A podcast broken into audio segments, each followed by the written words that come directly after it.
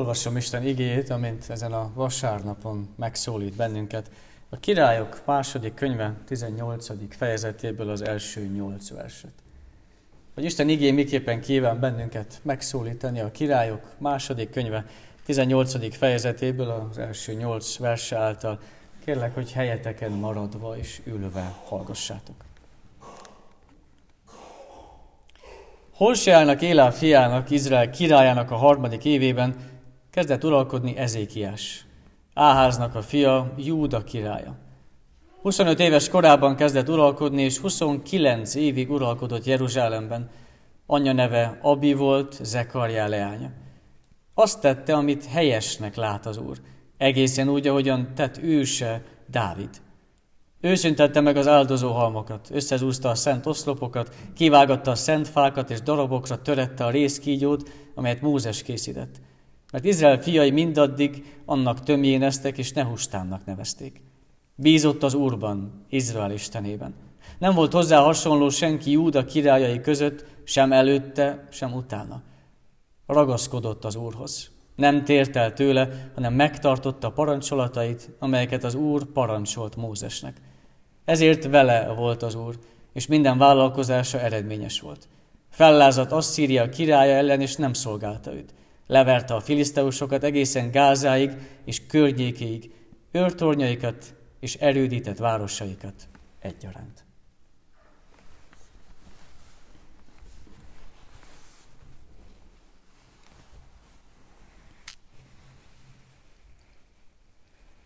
István király, mikor Imre herceghez intézett intelmeit írta, akkor többek között két fontos jellemzőt emelt ki, hogy mi az, ami egy uralkodónak ajánlatos és jó, hogyha megvan.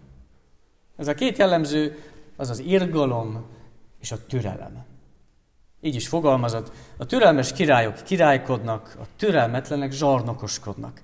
Légy türelmes mindenkihez, nem csak a hatalmasokhoz, hanem azokhoz is, akik hatalom nélkül szűkölködnek. Akár kiábrándultunk már a vezetésből, vagy vezetőkből, vagy akár mennyire is nagyon bízunk a vezetőkben, vagy uralkodókban, mindenképpen érdemes megszívlelnünk ezeket az intelmeket. Már csak azért is, mert a mai demokrácia sokszor inkább arról szól, hogy azért választunk vezetőket, hogy legyen kit szídni, legyen egy bűnbak, mint hogyha nekünk nem sok közünk lenne ahhoz, hogy merre halad az ország, megválasztottunk valakit, rátettük a pecsétet, négy évenként nekünk is tehetünk valamit, a többi már nem a mi dolgunk, azt intézzék ők. Olyan, mint amikor valaki meghirdeti vezetőként, uralkodóként, hogy ő szeretné megszüntetni a korrupciót, és mi magunk is rá szavazunk, és szeretnénk, hogyha ő ezt valahogy véghez tudná vinni, ennek ellenére folytatjuk tovább a mi illegális üzleteinket, és szídjuk őt, amiért nem tudta betartani a szavát. Mint a semmi közünk nem lenne ahhoz, amerre az ország halad. És talán érdemes ilyenkor egy kicsit elővennünk a, a királyok könyvét, vagy a krónikák könyvét, lehet, hogy nem ez, ez lenne az első olvasmány a Bibliából, tele van királynevekkel, vagy tele van évszámokkal, vagy tele van azzal, hogy hogyan uralkodott egy-egy király, talán nem ezt vennénk, és nem ezt olvastánk legelőször. És mégis, hogyha egy kicsit, hogy átböngészjük, akkor rádöbbenhetünk valami nagyon fontos dologra. Rádöbbenhetünk, és észrevetjük azt, hogy vannak uralkodók, voltak királyok, akik hosszú évtizedeken keresztül uralkodtak istentelenül. Úgyhogy nem érdekelte őket, hogy mit mond, vagy mit tesz, vagy mi Istennek a parancsolata, nem érdekelte őket. Ők hosszú évtizedeken keresztül uralkodtak. És a nép az nem szólt semmit. És amikor megszűnt az egyik országrész, és fogságba hurcolta az asszír birodalom az ott lévő embereket, az ott lévő népet, akkor Isten a nép számára azt mondja, hogy azért történt mindez, mert azt tettétek, amit a királyok. Mert hallgattatok a királyra. És akkor lehet a nép így felháborodik és kérdezi, hogy hát nem azért van a király, hogy mi kövessük őt? Nem azért van ott, hogy tudjuk rá hallgatni, és ő vezessen bennünket? Ez a baj, hogy hallgattunk a királyra? És valójában rádöbbenhetett a nép, hogy a, az istentelen uralkodóért a nép az ugyanúgy bűnös, mint maga a király. A Biblia nagyon hiteles ilyen szempontból. Nem csak a jó oldalát, vagy nem csak a jó királyokat mutatja be, hanem tényleg bemutatja azokat is, akik félrevezették a népet. De azért felfeltűnik olyan is, aki tényleg istenfélő módon uralkodott, és szerette volna közelebb vinni a népet magához Istenhez. Ilyen volt Ezékiás. Amennyire sok rosszat tud tenni egy istentelen uralkodó, annyira meghatározó tud lenni egy istenfélő uralkodó. Ezért is emlékezünk, szoktunk emlékezni augusztus 20-án István királyra, és ezért is szokták őt szentnek nevezni, mert tényleg amit tett és amikor tette, Isten segítségével az összeszedte a népet, egyítette az embereket. De ha mai példát is kell keressünk, mai negatív példát kell keressünk, akkor gondolhatunk a hírekből akár Afganisztánra is. Egy, egy új vezetés mennyi változást tud hozni egy országban. Pedig mondhatnánk, hogy nem az emberek változtak, nem, a, nem új házak épültek, egy vezetés változott meg, és mégis mennyi minden gyökeresen más. Nem mindegy, hogy kik a vezetők. Nem mindegy, hogy kik vezetik az országot. És Ezékiásnak az érdeme, Júda királyának az érdeme, annak ellenére, hogy az apja bálványimádó volt, és nyugodtan vihette volna tovább ezt a vonalat, és ő is nyugodtan követhette volna a bálványokat, ő mégis azt mondta, hogy ő hallgatott Istennek a szavára. És ebben, ebben azért lehet egy, egy intelem számunkra is. Ebben lehet egy intelem, egy fontos intelem számunkra is. Elég csak megnéznünk, hogy elég nehéz helyzetben volt Ezékiás, mert Asszíria, az akkori nagy világhatalom, az egyik országrészt már teljesen elfoglalta az embereket, elvitte fogságba, kiürült az ország, betelepített másokat oda, és úgy gondolta, hogy hát akkor nem sokára mi következünk, a mi kicsiny kis ország részünk következik, vagy behódolunk, vagy fellázadunk. És valójában tényleg választás elé volt állítva Ezékiás király, hogy vagy odaáll az asszír ellenes frontnak az élére, és megpróbál valahogy fellázadni és levenni magáról ezt a, az ellenséges hatalmat, vagy pedig, vagy pedig hallgat Ézsaiás próféta szavára. És Isten a, a Ézsaiás prófétán keresztül azt üzente, hogy a legnagyobb baj az nem Asszíria. A legnagyobb baj az a népnek a bűne. És valójában, ha a nép bűnével foglalkozol te Ezékiás királyként, akkor meg fogod tudni oldani az asszír gondot is.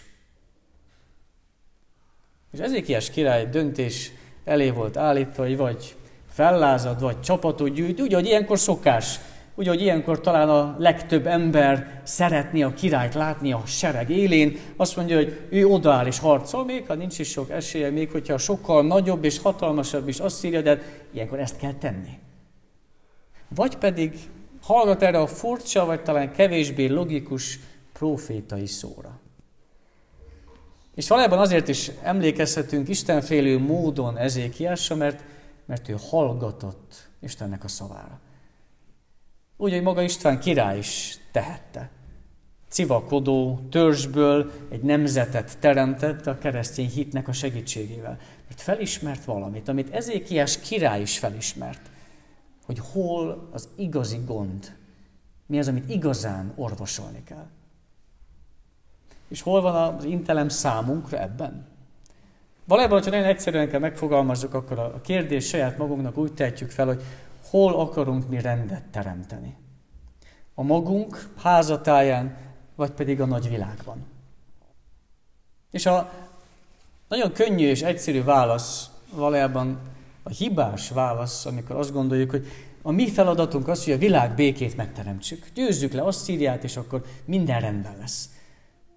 És mégis rádöbbentünk arra, hogy azért ez a könnyebbik válasz, mert sokkal nehezebb akár a testvéremmel kibékülni.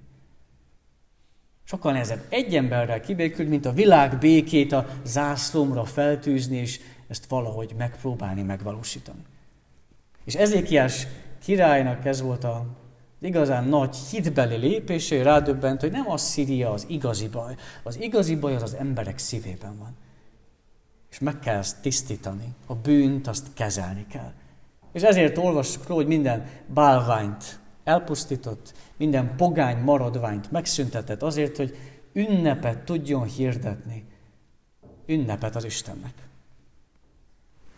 Persze mi nem vagyunk királyok, mi nem vagyunk uralkodók, lehet azt mondjuk, hogy nem a mi dolgunk, nem kell ezzel foglalkozni, és mégis mennyire más, amikor meg tudjuk fogalmazni azt, hogy először rakjunk rendet a magunk házatáján. Mielőtt a világ békét szeretnénk megvalósítani. És nagyon konkrétan ez annyit jelent, hogy feltehetjük magunknak kérdésként, hogy tudok-e békét kötni a testvéremmel? Vajon tudom az én házas társam, az én gyermekem méltósággal, tisztelettel, szeretettel kezelni?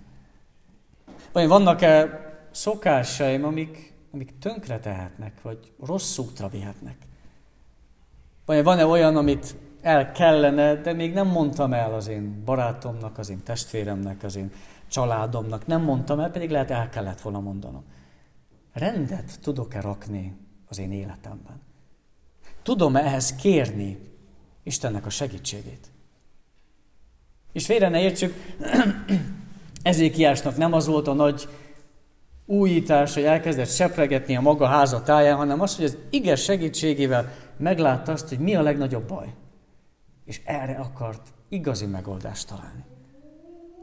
Rádöbbent arra, hogy nem mást kell szídni, nem bűnbokot kell keresni, nem az államot szídni, hogyha valami nem működik, hanem valójában magunkba kell néznünk, és az ige tükrében észrevegyük, ezt, hogy kik vagyunk mi, és hogy mik a mi bálványaink. Ezékiás egy népet vezetett Isten felé, lehet nekünk is egy embert Isten felé kell tudnunk vezetni, lehet egy gyermeket kell Isten felé vezessünk, lehet egy családot, lehet, hogy egy közösséget. Mert valójában minden tanítvány az vezető, Krisztus felé vezető hogy másokat tudjunk Krisztus felé vezetni. Ez mindannyiunknak a feladata. Talán furcsán hangzik, talán nehéz hallani azt, hogy minden hatalom az Istentől van. Ezt talán nehéz elfogadnunk, vagy nehéz megélnünk, és mégis jó tudnunk azt, hogy tőle kapjuk mi magunk is, de tőle kapja minden vezető, és neki kell tudni elszámolni. Ővé a hatalom menjen és földön. Nekünk pedig nem kifogást kell keresnünk, nem bűnbokot találnunk, hanem magunkban néznünk, és Krisztusban megtisztulnunk. Magunkban néznünk, és Krisztusban megtisztulnunk. Mert így tudjuk igazán átélni azt, hogy velünk van az Isten. Így tudjuk igazán átélni, hogy velünk van az Isten, és az ő jelenlétében lehet sikeres a mi életünk. Az egyedüli, igaz Urat, magát Istent így lássuk meg a mi saját életünkben, így tapasztaljuk meg ennek a világnak a vezetésében. Amen.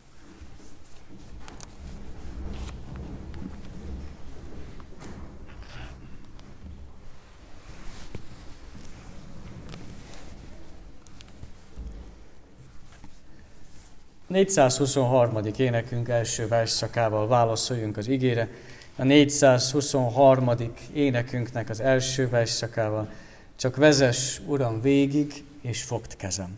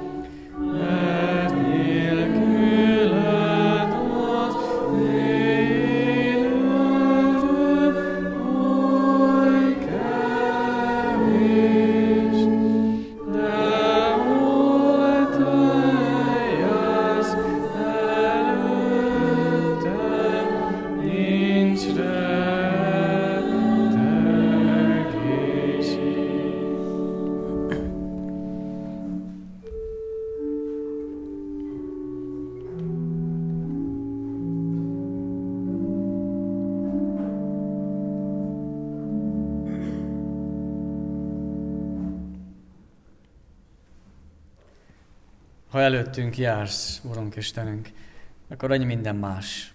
Persze el kell tudjuk ezt fogadni, hogy Te vagy az Úr a mi életünkben.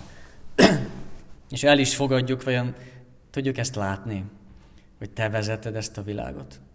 Amikor annyi minden olyan történik, ami, ami nekünk nem tetszik.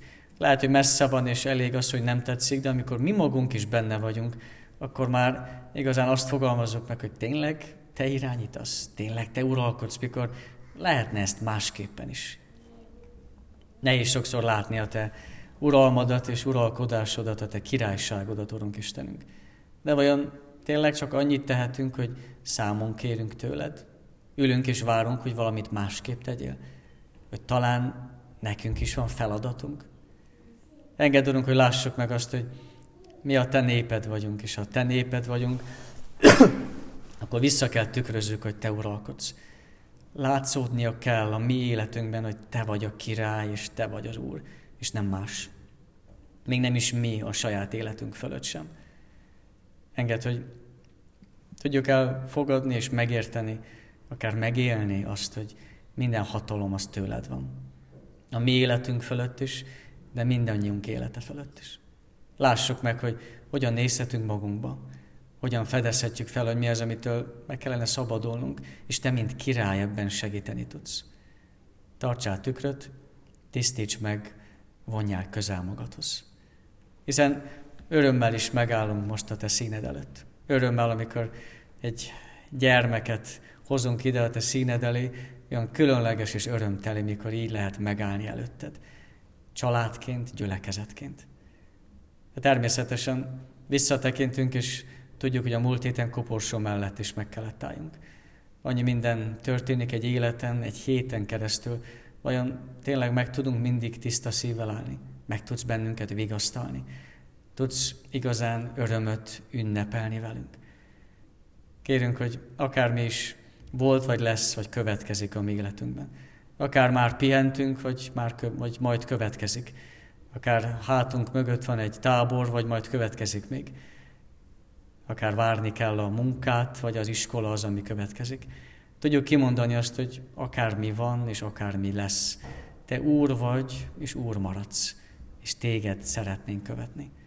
Ebben őrizd meg, ebben vigyél előre, ebben légy te a mi őriző pásztorunk.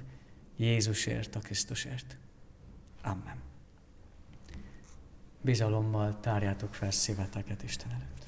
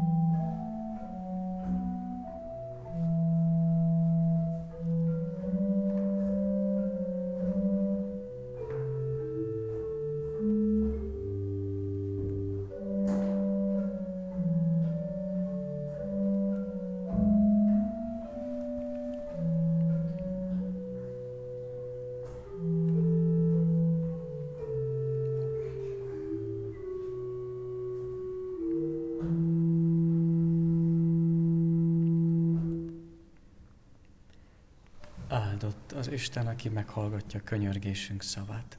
Amen. Mi atyánk, aki a mennyekben vagy, szenteltessék meg a te neved. Jöjjön el a te országod. Legyen meg a te akaratod, amint a mennyben, úgy a földön is. Minden napi kenyerünket add meg nékünk ma, és bocsásd meg védkeinket, miképpen mi is megbocsátunk az ellenünk védkezőknek.